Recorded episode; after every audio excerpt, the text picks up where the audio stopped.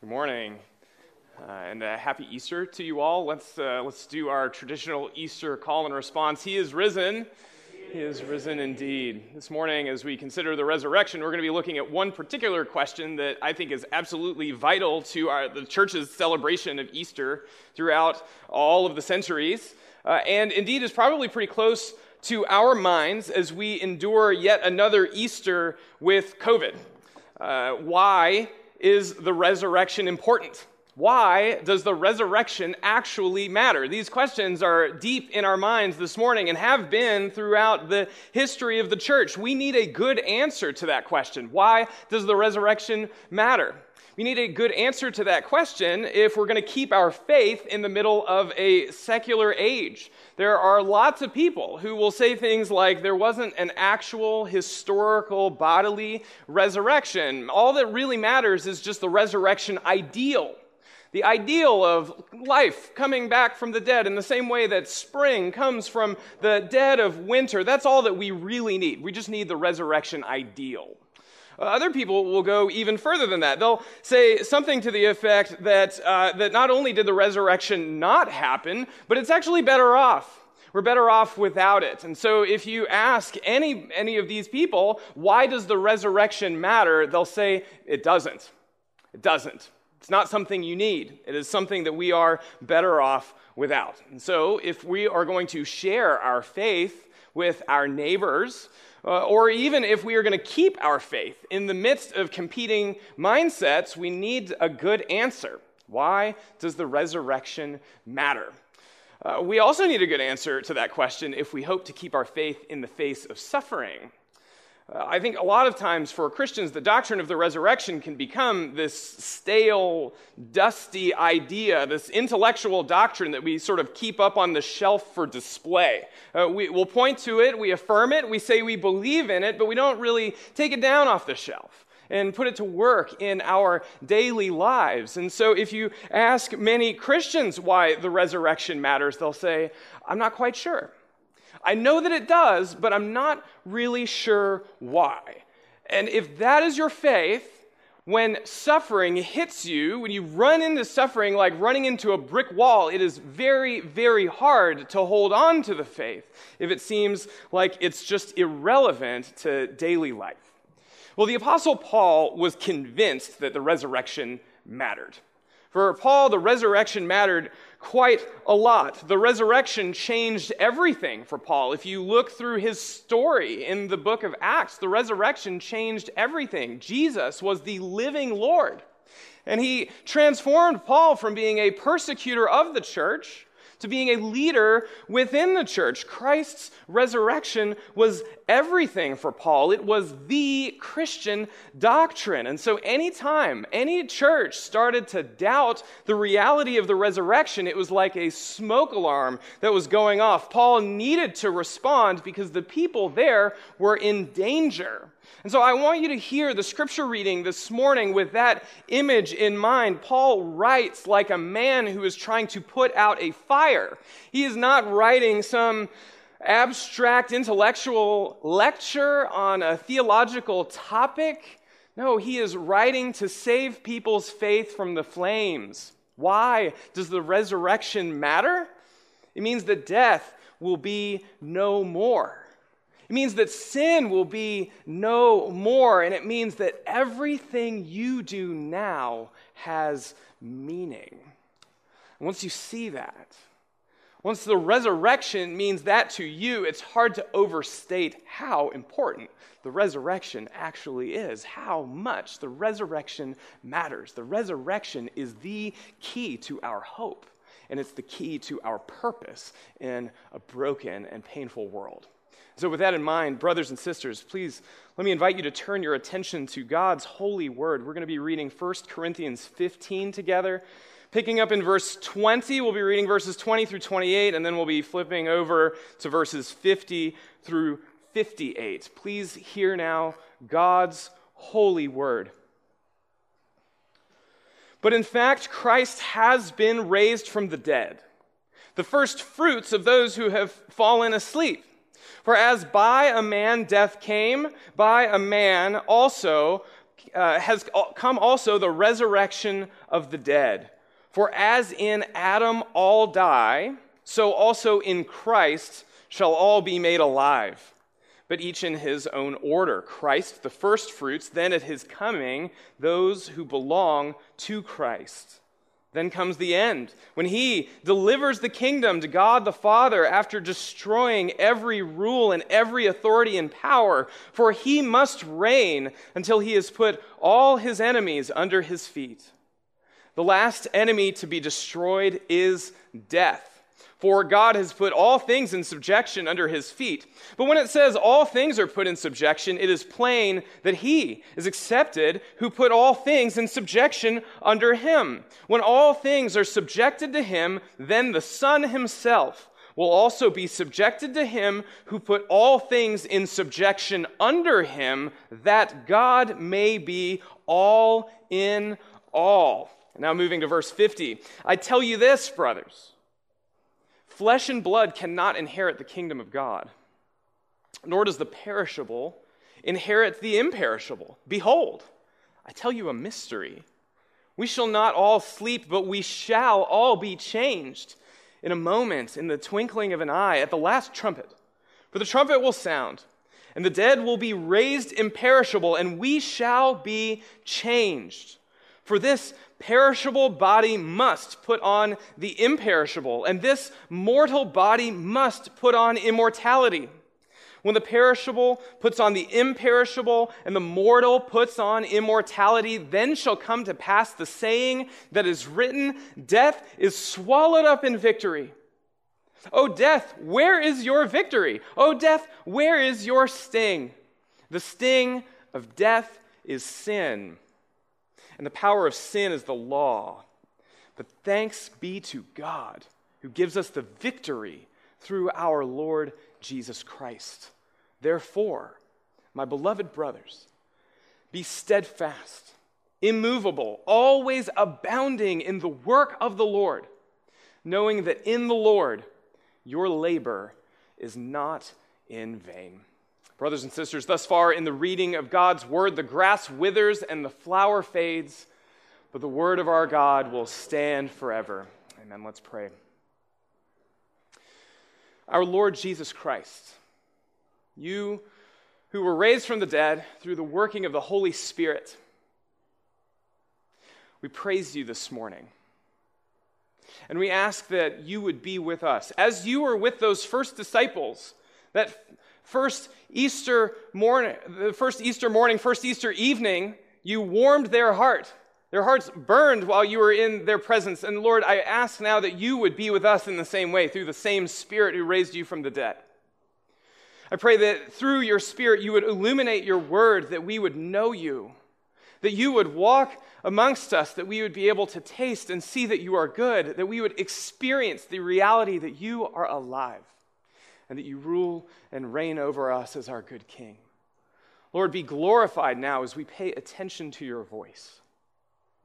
Speak to us now, we ask. In the name of Christ, we pray all of these things. Amen. Before we answer why the resurrection matters, I just want to affirm that we believe the resurrection actually happened. There is good historical evidence that Jesus of Nazareth rose from the dead on Easter Sunday, and it prompted his followers, when they saw him, when they met the risen Christ, to do things like fall down before him and proclaim things like, My Lord and my God. They were transformed when they met him. Like Paul, they were changed by the resurrection, and we are changed too. And so this morning, if you have any doubts, or questions about the reality of the resurrection, I invite you to come talk to me about it. I would love to talk to you about it.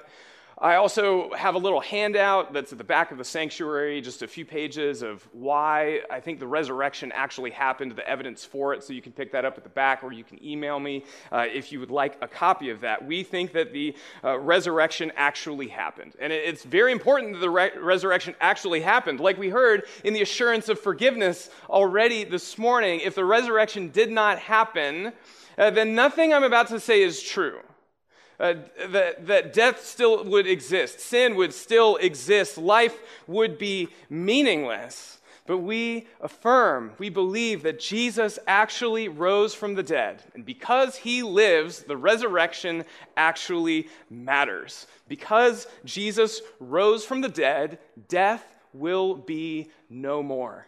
Death will be no more. Twice in our passage, as we read it, Paul declares that death will be conquered by Jesus. Verse 26 the last enemy to be destroyed is death. Or we might think to verse 54 death is swallowed up in victory. Death will be no more.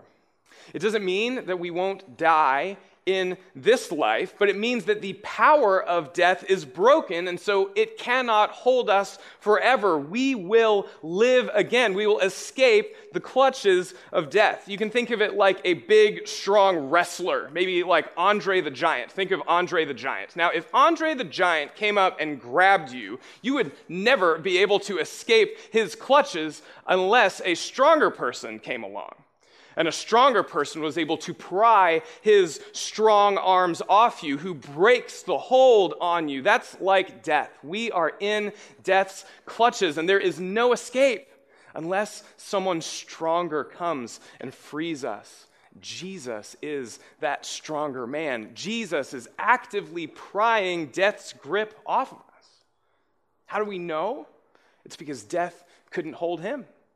Death couldn't hold Jesus. Jesus rose again, and he will raise us too. Verse 22 For as in Adam all die, so also in Christ shall all be made alive. And even now, even in our lifetime now, death's grip is weakening on us. Death is no longer our mortal enemy. No, instead, death is transformed. Death is now something that just ushers us from this life into God's presence. As the great hymn says, Jesus lives, and death is now but my entrance into glory. Death, the strong man, has been beaten by someone stronger. Jesus lives, and we will too. You, friend, will have an eternal life in Christ. And that is profoundly good news that we will live forever. Deep down, the deep longing of our soul is that we would live forever. I was in first grade when I first had to say goodbye to a friend. There was a boy two doors down from me, and I played with him every single day after school. And uh, after a year, his family moved. Uh, so I had to say goodbye. It was sort of the first big goodbye that ever happened in my life, and it hurt. It hurt to say goodbye to this friend when he moved. And, and I think that teaches us something. Even then, as a first grader, my soul, my body knew something that was true, even though my mind wasn't able to grasp the significance of it yet. We were never meant to say goodbye. We were never meant to say goodbye to anybody. We were built for eternity, for eternal life. That's why saying goodbye hurts. That's why estrangement hurts. That's why death hurts it was never meant to happen.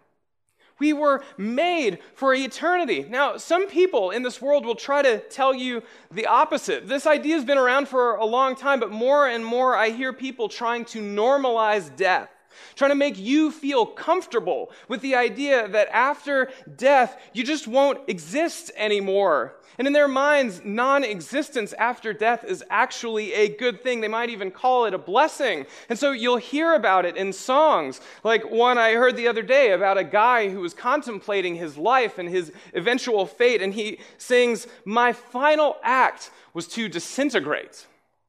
And then immediately followed that line up with this There is no past. The future has been cast. Now I'm free to live at last, as if a destiny of disintegration was somehow freeing. Or you'll read about it in, in books like this from a critically acclaimed book. This book has gotten a ton of great press, a critically acclaimed book. It's entitled This Life Secular Faith and Spiritual Freedom. The writer says, I do not want to die. At the same time, I do not want my life to be eternal. An eternal life is not only unattainable, but also undesirable. Friends, people are going to tell you that eternal life is not a good thing, and that your dislike of death, that your re- revulsion to saying goodbye to anyone, that's just a natural thing, and you just need to accept it. It's just a part of life that you need to get over, but they, they are wrong. That, is, that idea is wrong. Don't give in to those temptations to believe that non existence after death is a good thing. It's wrong. It's not. Don't give up your hope. Listen to what your body tells you. Your body knows it hurts to say goodbye. And it is unreasonable for you to snuff out that pain by just saying it's natural. We long for eternity, and in Christ we will have it. We will have eternal life. And specifically, we'll have eternal life in the body. Paul is emphatic on this point. Listen to verse 53 For this perishable body must put on the imperishable, and this mortal body must put on immortality. We will not have eternal life without the body.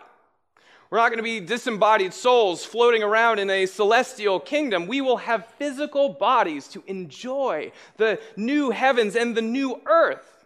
How do we know that? Well, let's listen to verse 49. Paul says, Just as we have borne the image of the man of dust, we shall also bear the image of the man of heaven. Now, that man of dust, that's Adam, and like him, we currently have mortal perishable bodies. But then there's the man of heaven. We will be like the man of heaven, that is Jesus. One day we will have a body like his. We will have an imperishable, immortal body. And that will be an imperishable, immortal, physical body. We know that Jesus had a physical body after the resurrection. His disciples saw him. They touched him, they ate with him, and our bodies will be made like his body. That's what it means for us to bear his image. We will have eternal life in the flesh. And don't underestimate how wonderful a gift it is to have bodily existence. Bodily existence is a tremendous blessing, it's a joy. I was reminded of this recently through an episode of the TV show The Umbrella Academy. Maybe some of you have seen it. Uh, and in the show, one of the characters is a ghost.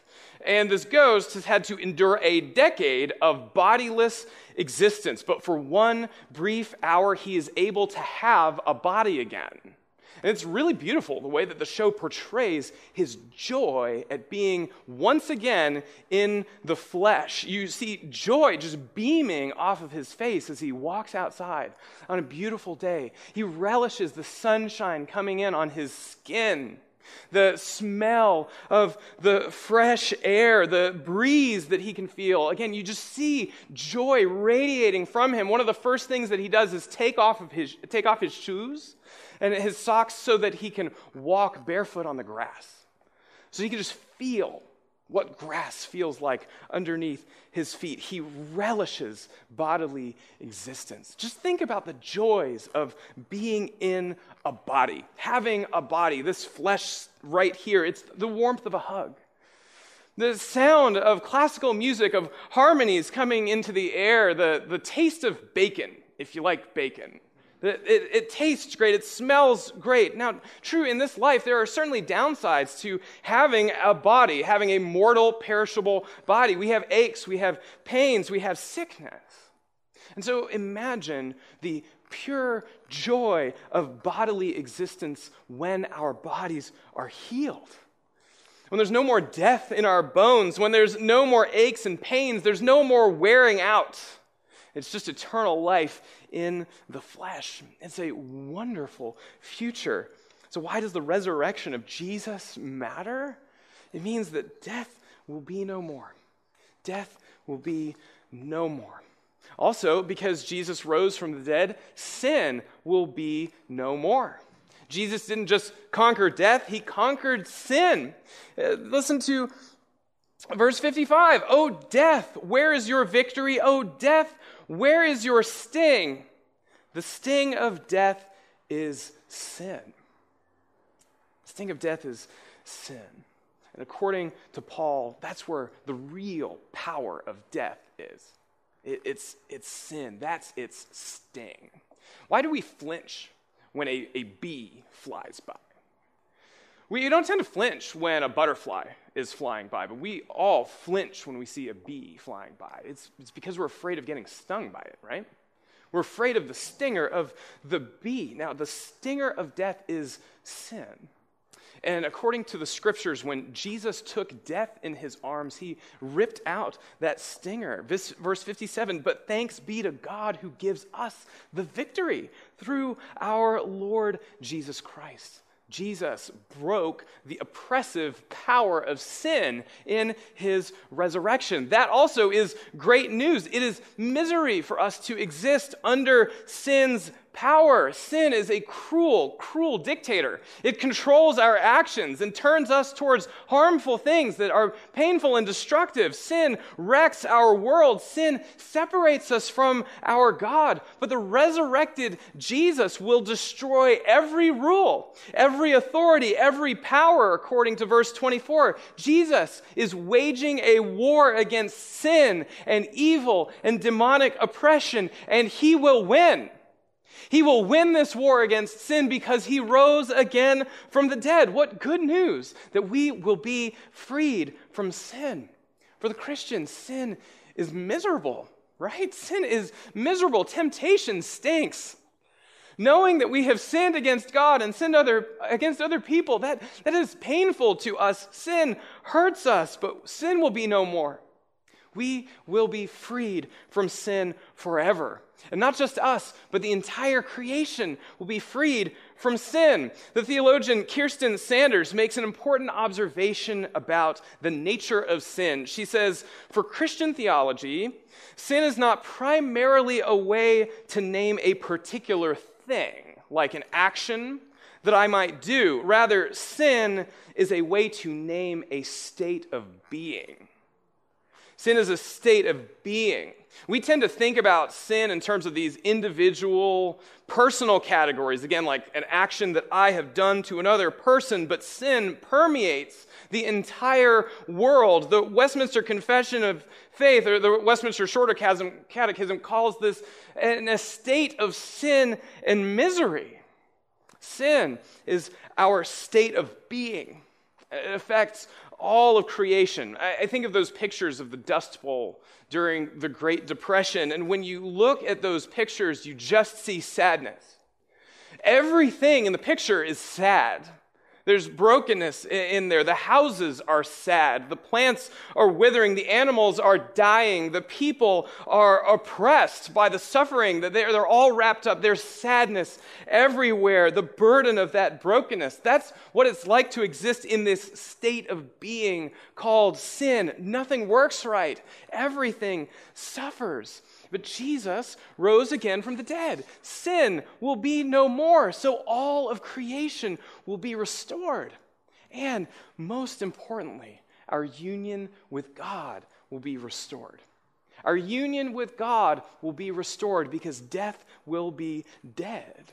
In pretty much every pop culture discussion of heaven, someone says something like this Yeah, but won't it be boring? Sure, it might be nice to eat great food for a couple of thousand years, but won't it eventually get old? And I would agree. I would agree with that. It would get old if that were the whole story. But there's just one thing missing from all of these pop descriptions of heaven that's just life in this world going on and on and on. Here's what's missing God. God is missing from these visions of heaven. And now listen to how Paul describes eternal life at the end of verse 28. It's just not just life in the body existing forever and ever, but it's life existing with God in the body forever and ever. Christ's victory over sin allows God to be all in all. That's verse 28. Once sin is purged, then God will permeate the creation in exactly the same way that sin currently permeates the entire world now. As John Calvin puts it, all things will be brought back to God that they may be closely bound to Him. They may, they may, be closely bound to Him. That's what it means for God to be all in all. Jesus restores our union with God. Will heaven be boring? No, because God will be there in all of his fullness. You cannot be bored with God unless you think very little of God. But and I think that's the problem with all of these pop culture discussions of heaven. They fail to see how God is the most interesting, exciting, wonderful being. You can't get bored in his presence. Ancient theologians would describe God as the epitome, the, the highest truth, goodness, and beauty. Truth, goodness, and beauty, that was God. And truth is wonderful. Truth is fantastic. We tend to think about truth in our culture like truth being revealed, and then therefore it's a bad thing. Uh, like, like there's dirt on someone, and we just can't wait for the truth to be brought out. But, but think about truth in terms of the wonder of the world. Truth is a glorious thing. Remember how it feels to learn something amazing for the first time like exactly how many stars people think there are in the galaxy or the universe. It's amazing. It's wondrous to learn something new. Remember that sense of awe at truth and hold that experience of truth in your mind. And then on top of that, now consider goodness. What's a picture of goodness that comes to mind? What's an experience that you've had of goodness or experience that you've seen of goodness in, uh, in the culture? I think of Dick and Rick Hoyt, the father son team who ran the Boston Marathon together. The father pushing his son in a wheelchair because the son wanted to inspire others. You see the joy of the son in this, in this father son team. You see the self sacrificial love of the father, and it is moving. It is truly glorious to see goodness in action. Goodness is a wonderful thing to behold. And now think about beauty. Think about beauty. What's the most wonderful, beautiful thing that you have ever experienced? Maybe it was a piece of music that just left you breathless.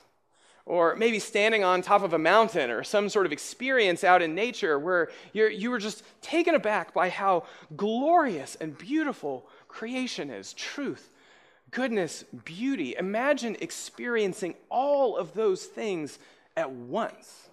So just trying to hold all of those amazing emotions in your mind at once. That would be incredible, right?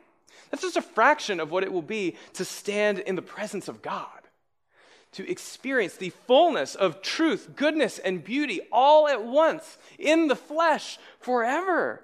When we are closely bound to God, we will be filled with the most remarkable joy. Of course, heaven cannot be boring, it will be bliss. We won't be tempted by sin anymore. Creation won't suffer anymore, and God will be all in all. The resurrection matters. It means that sin will be no more. Now, at this point, someone might say, wait, wait, it's all well and good that you have such a nice description of the future. What about the present moment? Doesn't all of this description of this glorious future without death and without sin, doesn't that take our, uh, take our attention away from the very real needs of the present age? What about today? Doesn't this doctrine of the resurrection just make us so heavenly minded that we can't be of any earthly good? Well, according to Paul, actually, the resurrection helps us to do earthly good. It animates us for life in the flesh now. The resurrection makes life now meaningful. It's not that you just have a good future, this life has meaning. Everything you do now has meaning because of the resurrection. See, without the hope of eternal life, this life is meaningless. And Paul picks up on that in, uh, in verse 32. We didn't read it. Let me read it to you now. Here's what Paul says if the dead are not raised, let us eat and drink, for tomorrow we die. That's the logical conclusion if this life is all that there is. And no matter how many arguments I've heard to the contrary, I just think it is a really poor consolation to be told that in the midst of all of the suffering of life, this life is all that there is. So you might as well get over that and then do good to other people because that's just the right thing to do. No, without eternal life, this life is meaningless. This life does not have purpose. But Jesus rose again from the dead, and you will too. You have a hope that extends into the future without end, and you have a Savior who is present with you now. Jesus lives, and He is with you even now, so that your life now is a partnership with Christ.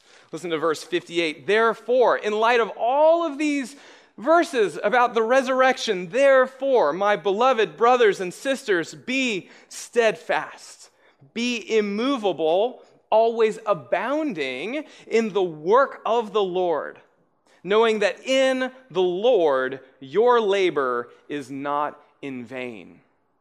Your life, your work, your labor is now for the Lord. It's the work of the Lord, and it is in the Lord. You're working for Jesus now and Jesus is with you in your toil. How then could it be in vain? Was the crucifixion in vain? No. Did Jesus die in vain? Absolutely not. He is risen. And therefore, your labor in the risen Lord is not in vain. It cannot be in vain because the living Jesus is with you in everything that you do. Your life is a partnership with Christ. And so, where has the Lord called you to labor? Where has the Lord called you to labor. Maybe it's in a relationship with a non Christian friend or family member, and you worry because it seems like all of your attempts to share the gospel with this person just haven't gone anywhere. You need to know your labor is not in vain. Their future is in God's hands, not yours. And if you have attempted to live your life in a way that you've proclaimed the gospel in word and deed through the quality of your life and in the relationship with this person, then God is glorified. God's glorified as we live out the gospel in the midst of the world. God's glorified. And that's the point of our existence, is to glorify Him. And so, good job. You have done good work. Your labor is not in vain. Christ is glorified in you. Maybe God has called you to labor uh, through something that's humbling, uh, maybe like a thankless job or something like that. You have spent years of your life on small things. You wonder if your life's a failure because you can't really point to any major accomplishment or achievement in your life. Your labor is not in vain. Even the smallest thing that we do, if it's done as an act of love, is glorifying to God. God is pleased with it.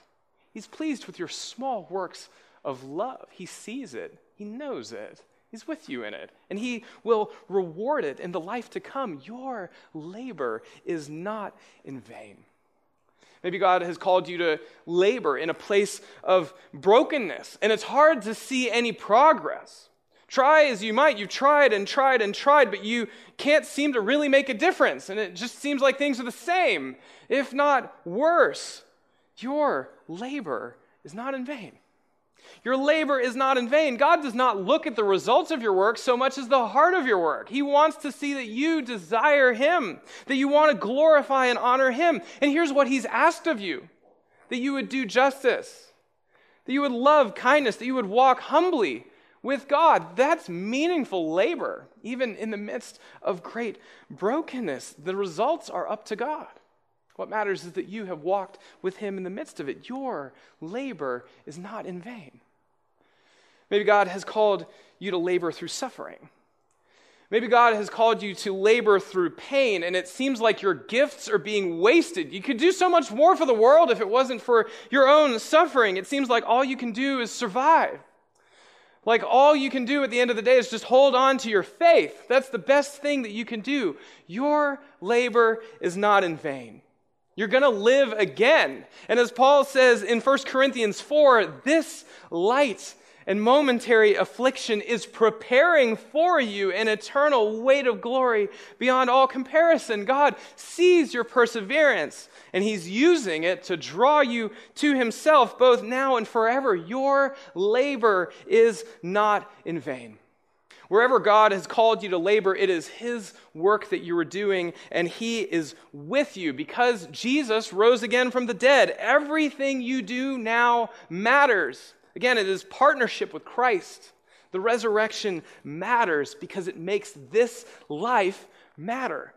Now you can see why Paul wrote as a man who was trying to put out a fire. The resurrection is everything. It answers all of our deepest fears, all of our existential dread in the world that we will disappear without anyone to remember us, that we will be separated from God, separated from meaning, that our lives right now are completely meaningless. The resurrection looks at those fears and says, Do not worry. Do not worry. Jesus lives, and you will too. That is why the resurrection matters. And so put this truth to work in your life this week. If you're not a Christian this morning, then I would urge you, I would beg you, please consider the truth of the resurrection and turn in faith to Christ.